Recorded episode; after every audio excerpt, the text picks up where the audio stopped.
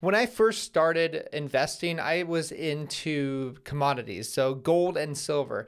And one of the things that made me really frustrated with investing in gold and silver was the fact that I couldn't see a distributed ledger. I had no idea how much gold and silver actually existed. I mean, I've heard like statistics of how much gold and silver were out there, and I've heard how much uh, gold and silver ba- big banks had, but I never really knew. We never knew. And and towards the end of my career of that, um, of, of investing in gold and silver, I realized that there were reports of 1,000 to 1 paper ounces, which is like an IOU, to physical ounces of gold and silver. And that rubbed me wrong because I'm like, well, wow, they can mani- banks can manipulate this all they want. Now, going on to Bitcoin here, this is really interesting from Mike Alfred. He says Wall Street doesn't understand Bitcoin. Market makers and hedge funds th- that think they can shake out long term Bitcoin holders out of positions are in for a rude surprise. Uh, they will try t- their usual tricks with Bitcoin ETFs and they will not work. You cannot manipulate absolute scarcity.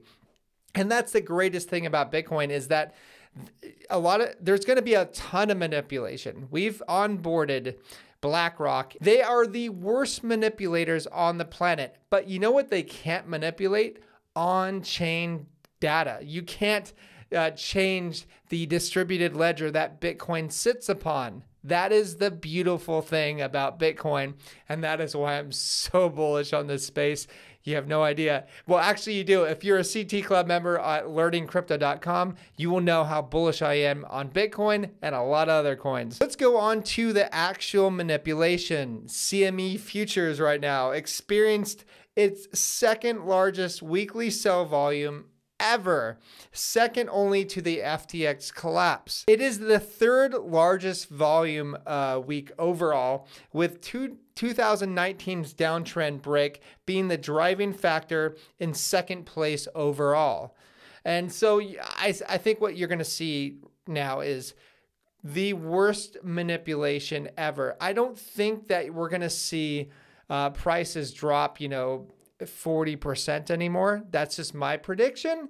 I could be completely wrong, but I don't think that there's enough Bitcoin to go around because of hodlers like me and many others, Michael Saylor and so on. I think that we are going to experience some very fast spikes down that could be 10 to 20% probably.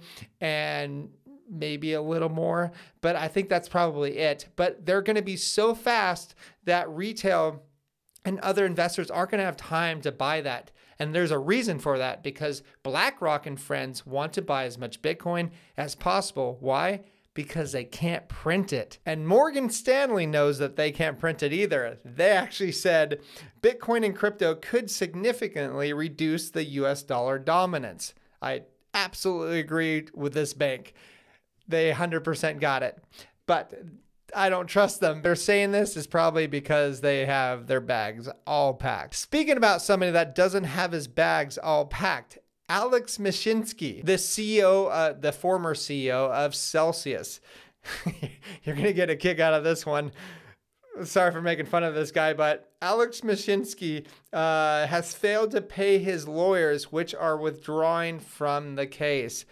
That guy, geez, man, what, what a rise to power to nothing. Oh man, he he's gotten drowned by what has happened. This is pretty horrible. I feel really bad for the investors too that actually trusted Celsius. Ugh. And lastly, let's cover the last thing that we've heard from Vanguard CEO saying that customers should not put Bitcoin in their portfolio because no intrins- it has no intrinsic value and it has no cash flow. Even though they are the largest investor in Bitcoin mining in the US. So the more of the story is don't listen to what they're they're saying. Look at what they're doing. That's what you should do with politicians, with everyone else, right? Because actions speak much louder than words. That's all I have. Please like and subscribe. And if you want to see what we are doing with our crypto, learningcrypto.com, home of the CT Club. Bye bye.